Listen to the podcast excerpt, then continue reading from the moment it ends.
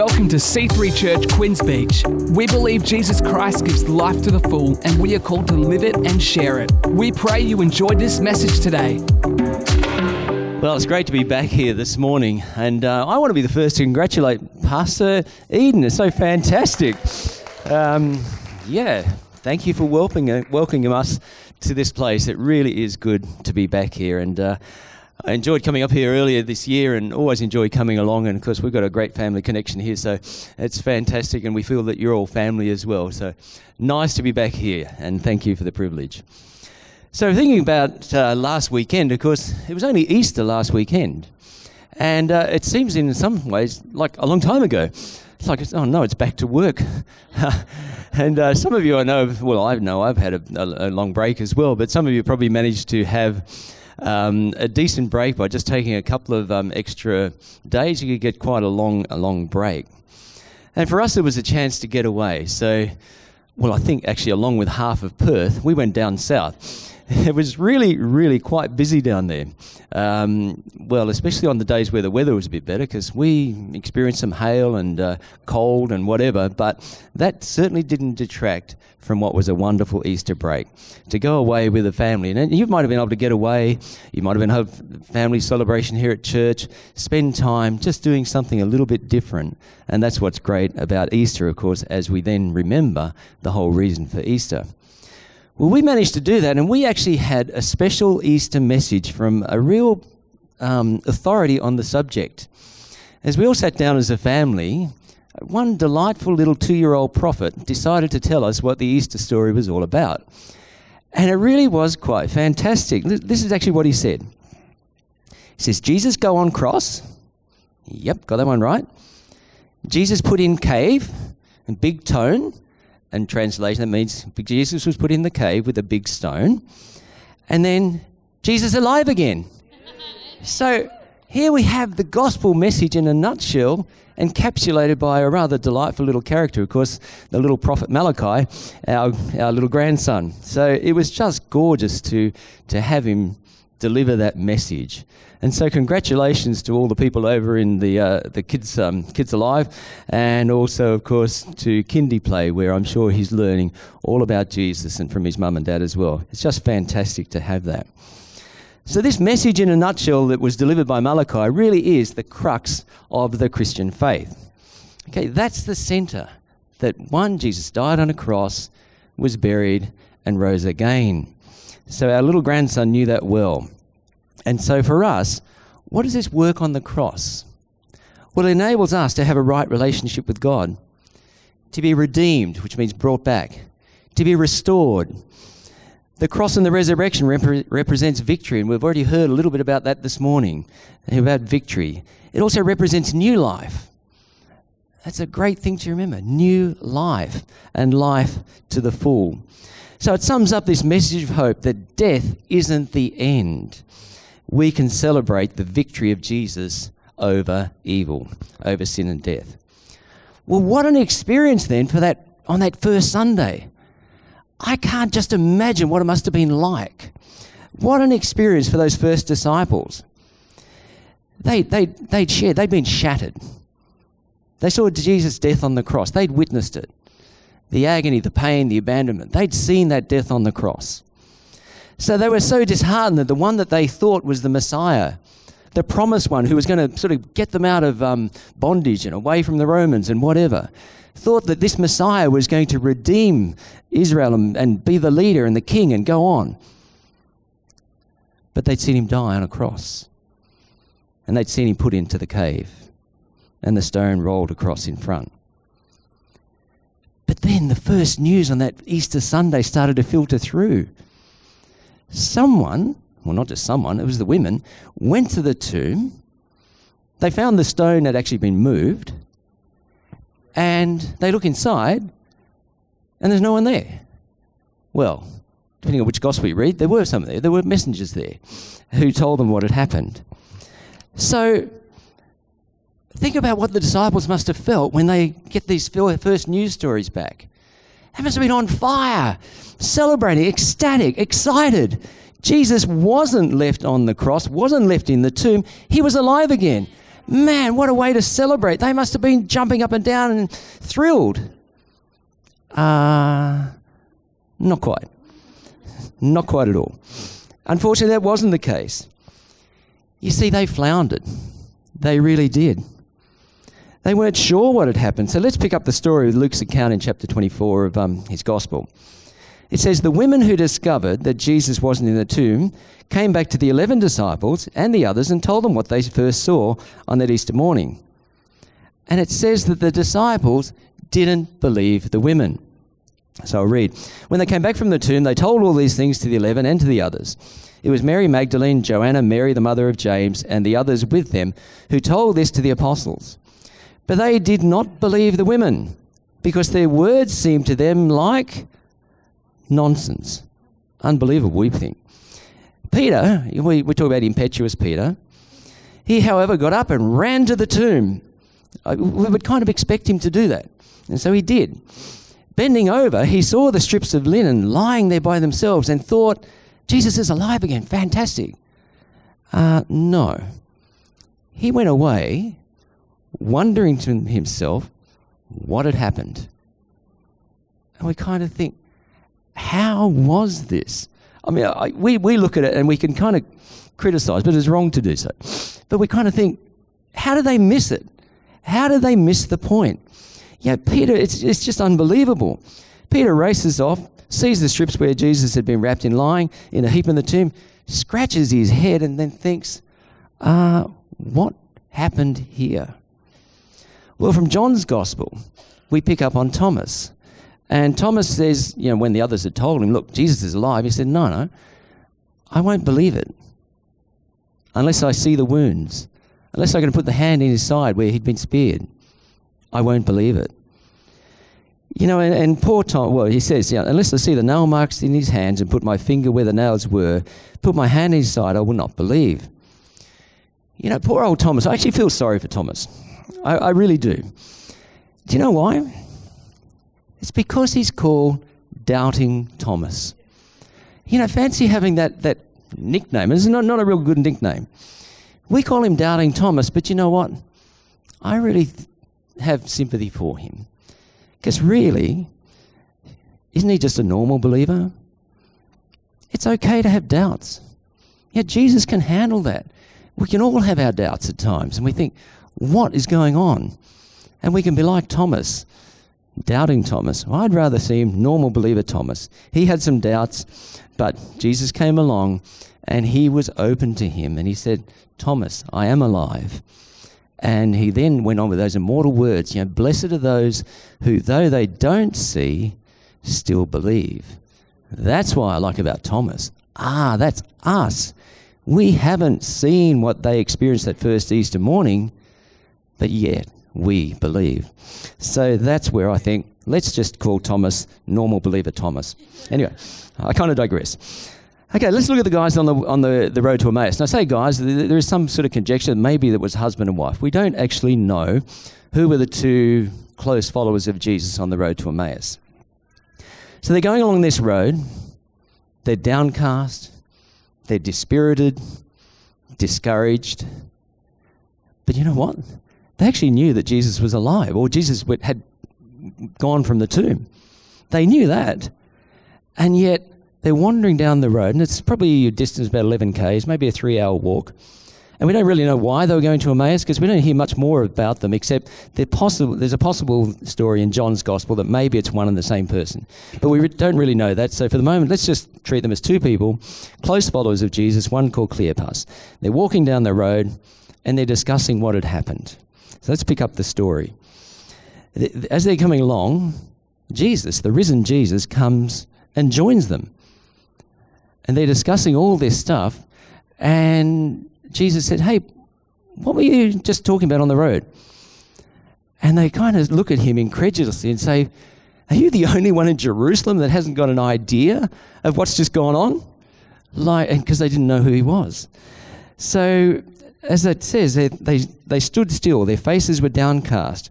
One of them, named Cleopas, asked him, Are you the only one visiting Jerusalem who didn't know the things that have happened here in these last few days? What things? said Jesus.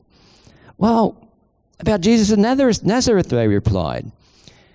And then later on, you know, he, Jesus goes right through the Old Testament scriptures. He explains who he is, what had to happen to the Messiah. And it was only when they finally invited him into the house in, in Emmaus and said, Come and eat with us. And Jesus takes the bread and he breaks it and blesses it. And then they, like the, the penny drops and they realize who this person is that they've been talking to. It's kind of incredible, but I love what it says. Their eyes were opened and they recognized him. And of course, as soon as they did, he disappeared. But their eyes were opened. And now you can probably pick why I've talked about from going from confusion to clarity. Because the disciples were confused about what had happened. They were not ecstatic on that first morning. They, they just had no idea what had happened. Even though Jesus had explained many times, I mean, if you read through Mark's Gospel, Mark's Gospel, you actually see the growing um, amount of opposition. You can see the number of times that Jesus actually explains, this is what's going to happen. But it's like they didn't want to believe that at all. And then when it finally did happen, it threw them into a real confusion. But thankfully, they didn't stay there. You know, Jesus' own disciple, they'd spent so much time with him. They'd been in ministry with him. They'd seen miracles, you know, feeding the 5,000, water into wine, so many things that they'd seen and experienced. And, and Jesus then had taught them.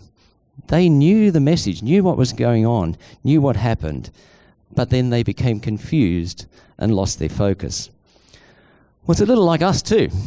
Just like I don't criticize doubting Thomas. Okay? He's like a normal believer like us. Well, think about us being like the disciples too because we too can be thrown into confusion.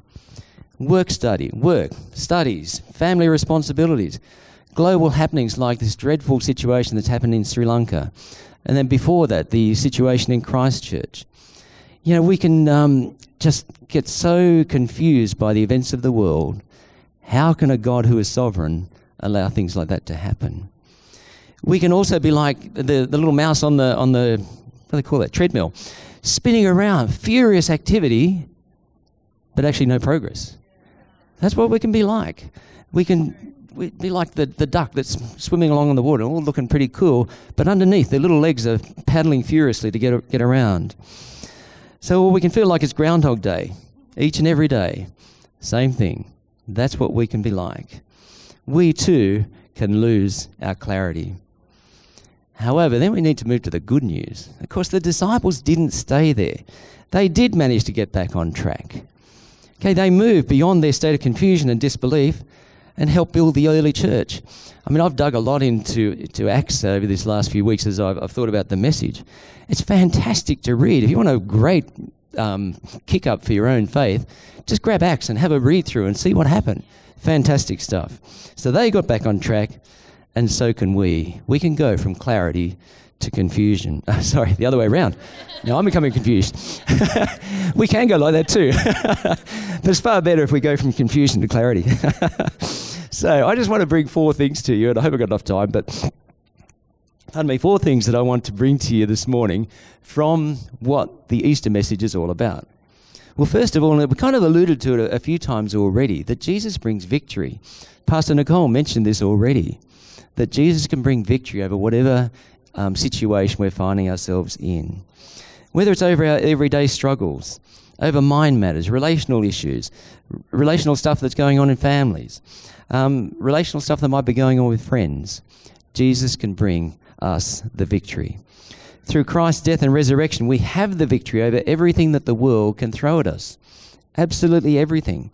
And it sounds almost like a cliche, not quite believable when we look at all the confusing things that are going on around in the world and in our region, in our country, our state, and even in our families in our city. But even closely, like right here amongst us, things can be confusing. And yet, John says in 1 John verse 5, in fact, this is love for God, to keep his commands. And his commands are not burdensome, for everyone born of God overcomes the world. This is the victory that has overcome the world, even our faith. Who is it that overcomes the world? Only the one that believes that Jesus is the Son of God. So we can have the absolute victory. So John is saying if you believe, if you're a follower of Jesus, you have the power to overcome the world. You can lead a vict- victorious life. Christ has given us the victory. We need to believe it, need to be reminded of it, and we need to act upon it. So we are victorious. That's just a given. We are, and so we need to believe it and put it into practice. Sure, I know the responsibilities, the realities of life. They can drag us down. They can take us off the podium. Yeah, people can drag us down. They can knock us. They can criticize us. They can discourage us. And we might not live up to our, even our own expectations of what we'd like to be. Or there could be a struggle to make ends meet, or distractions that come up from being totally connected in our world. And it's difficult to be out of range and to be out of contact, and so easy to lose heart. So then, how do we climb back up onto the podium? How do we break through? How do we become freed of any unhealthy, unhealthy habits that we might have? Well, here's the cool thing in many senses, we can't do it on our own. But we have someone who helps us to do that. The same person, in, um, if you want to read in Ephesians chapter 2, you know, Jesus is the one that brings new life. He is the one that has saved us by grace. And He is the one, through Him, we receive the victory. So it's not our own work, it's Jesus working through us and for us. Now, I'm going to skip over Psalm 1, but if you want to really look at how to read, uh, how to live a victorious life, just read the first three verses of Psalm 1. It will help you to think, okay, what does it mean? How can I be victorious in my life? Just very quickly, in verse 1, don't get sucked in by the world. That's number one. Don't get sucked in by the world, and you'll be able to live the victorious life. Verse 2 Delight in God's word absolutely take delight in God's word. You know, have it infuse your life like if we think about a casserole or a, a, a curry. The, the, the, spices kind of really infuse the whole, the whole um, of the, the meal. And we get that flavor, and that's really what I think God's word wants to do in us to infuse everything that we do, to delight in God's word, meditate upon it. And then, verse 3 have roots that go down deep. Often when we think about a tree, we see the beautiful tree above the ground. But the tree above the ground is not beautiful unless there's great roots providing all the nourishment that it needs. So we need to have roots that grow down really well and then produce the fruit that um, Paul talks about the fruit of the Spirit love, joy, peace, patience, and so on. And just before the service, um, Veronica sent me a text with a friend of ours who sadly went through some really, really difficult times. And um, I'm just going to read it out to you because this one talks about the victory that she had. This is a good friend of ours who was part of a Connect group um, many years ago. And um, sadly, she had a, a brain tumor. And it was a benign brain tumor, but it did affect her quite deeply. And this is what she says. It's a little bit of a long quote, and I'll try and be quick, but this really talks about the victory that she's had. She says, Sometimes life takes things from us. No amount of fighting, crying, or praying seems to stop the crushing loss that comes. And sometimes things in life leave us feeling very beaten and broken inside. We get up, we keep moving, we function, we even live again. But loss is there like an empty hole, aching deep inside of us. Today I reclaimed something I lost. My brain tumor stole my balance. I fought, I cried, I prayed. And finally, I accepted loss and just moved on. Struggling, but I moved on. But recently I decided I just don't want to be this way. So I picked up the battle and I fought some more and I overcame. I pulled back something that was lost and I'm not letting go again. Tonight, she shares, this is our friend Heather, tonight I walked four kilometres on uneven ground, half of it in dim twilight light. I sat and enjoyed a sunset, watching the last shades of red and gold kiss the sky, without feeling afraid of not being able to balance enough to walk back. I walked enjoying the beauty, feeling the breeze and listening to birds, not watching every step as I struggle to keep balance. Just because you don't win the battle today doesn't mean that it has defeated you. That aching, painful loss in this moment won't define or control you forever. Yes, Live in the moment. take a breath, rest, but don't give up. Pick up your battle again and fight. And then she finishes, You were made to overcome. And that's the victory. So, so I think it's just fantastic. As Noel mentioned, Nicole mentioned before, we need to stand in the victory that we have. So Jesus brought victory. He also brought restoration. And the, the, the, passage from Psalm 23 is one that I just love. In the Amplified Bible, it reads, He refreshes and restores my soul. I think as I get older, that whole idea of restoration kind of really resonates with me. Um, yes, I think I could be restored, and uh, that'd be cool. And just yesterday, um, we love to drive with my father in law, and we go and pick him up. He's 93 and he loves the West Coast Drive. And we go along there, and we, we often park and we have our coffee beside the um, beside the ocean. We go for a walk, and we just sit and watch and see what's going on. And yesterday, of course, being a lovely sunny day, we saw so many of the old hot rod kind of cars and souped up cars going past. Now, talk about restoration. These cars, which were kind of old and maybe not very good, were certainly much better than new because you could see them and hear them as they came past. Cars and motorbikes, and, and we were keeping on watching them. Even uh, for the four wheel drivers, there was a Toyota Land Cruiser that I certainly must have been a lot better than brand new because it had an engine in there that uh, I think would pull tree stumps out. It sounded pretty mean. So these are things that have been restored, and yet Jesus, like these, well, I don't, don't draw the analogy too far, but Jesus restores us to being better than new, and that's what I wanted to bring through. Um, he restores ourselves, He restores community, He restores the world. And that's something that I think is absolutely fantastic. So we can be clear about that, not confused about this dimension. Jesus does restore us to better than new. And a lovely word that I love from the Bible, He brings reconciliation. If we think about the cross, if we just looked at the, the, the cross, it was just a vertical um, pole. Well, that's all it'd be. It's just a stick, just a pole. But of course, we know the cross had the, the horizontal beam. So if you think about the cross, one way I'd like to look at it is the vertical. Jesus actually restores our relationship with God. The horizontal, there's an outworking. He restores our relationship with each other. And I, I was watching a, a, YouTube clip of a, a black pastor preaching to a largely white audience.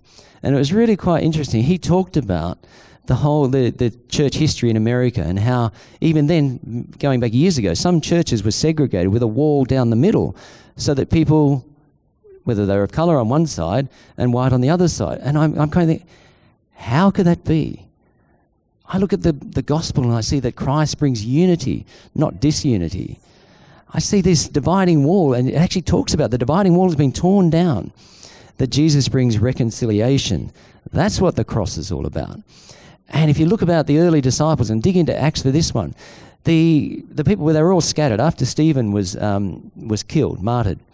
The disciples scattered and they went off to all these different places, one of which was Antioch, a very, very important city at the time. And now it's actually within the borders of Turkey, but very close to the Syrian border.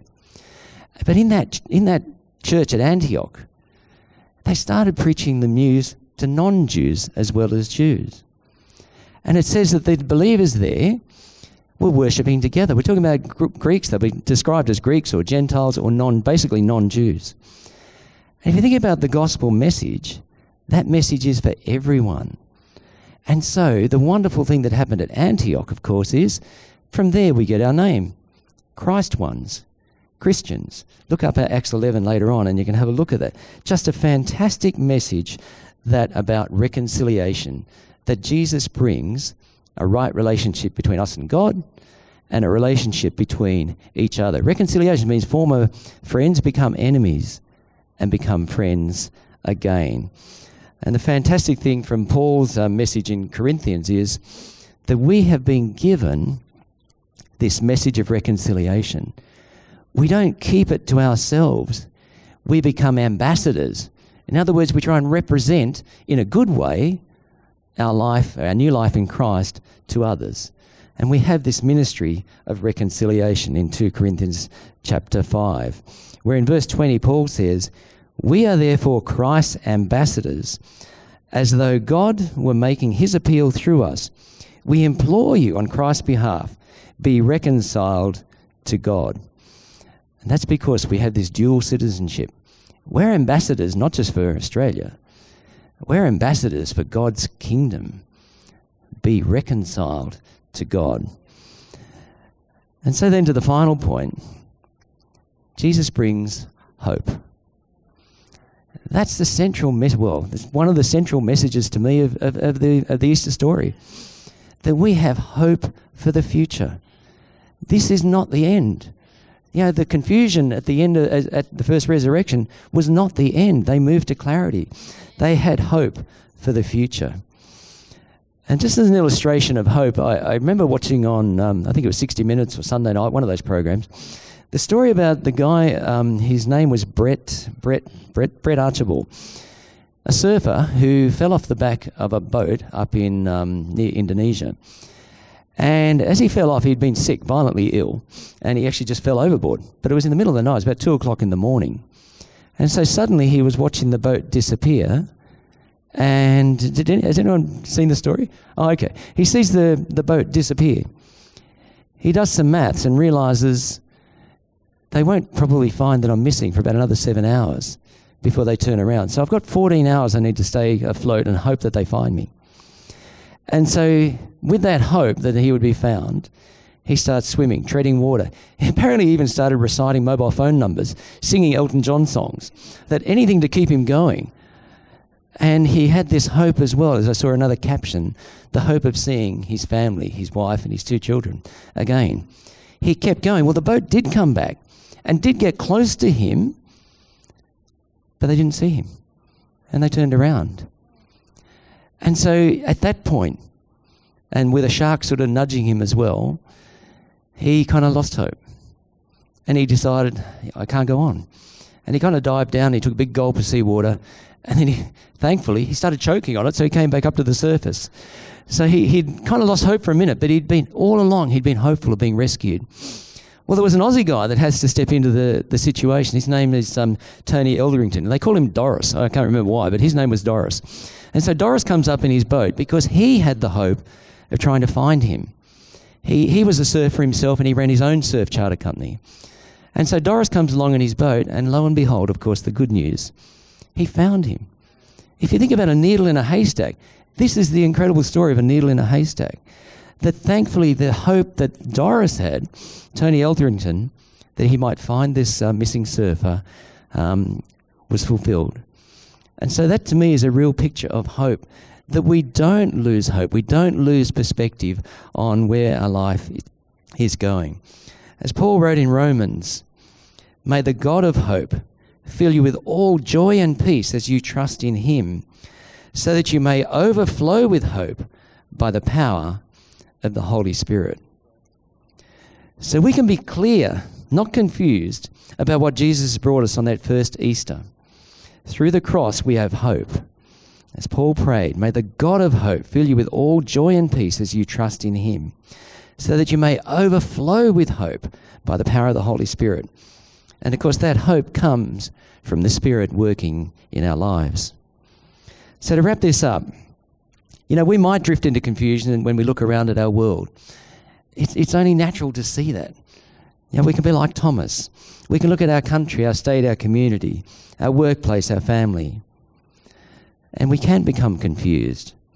But we can move on to clarity when we see just some of the elements that Jesus' death on the cross brought to us the victory over our present trials and circumstances, the restoration back to better than new as we experience the fullness of our relationship with God.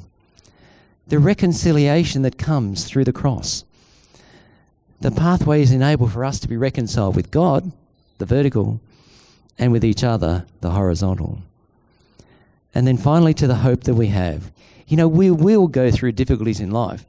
That's, that's one of the Christians are not exempt from pain and suffering. We will go through difficulties in life. However, we know through the message of Easter that those difficulties are not the end. We don't need to be confused. we can move on to clarity, knowing what Jesus has brought us. Thanks so much for joining us today on this podcast. We encourage you to let this word further help you live and share the life to the full that Jesus gives. If you want to check out more of our upcoming events, service times, locations, or to give online, head to c3hh.com.au forward slash give.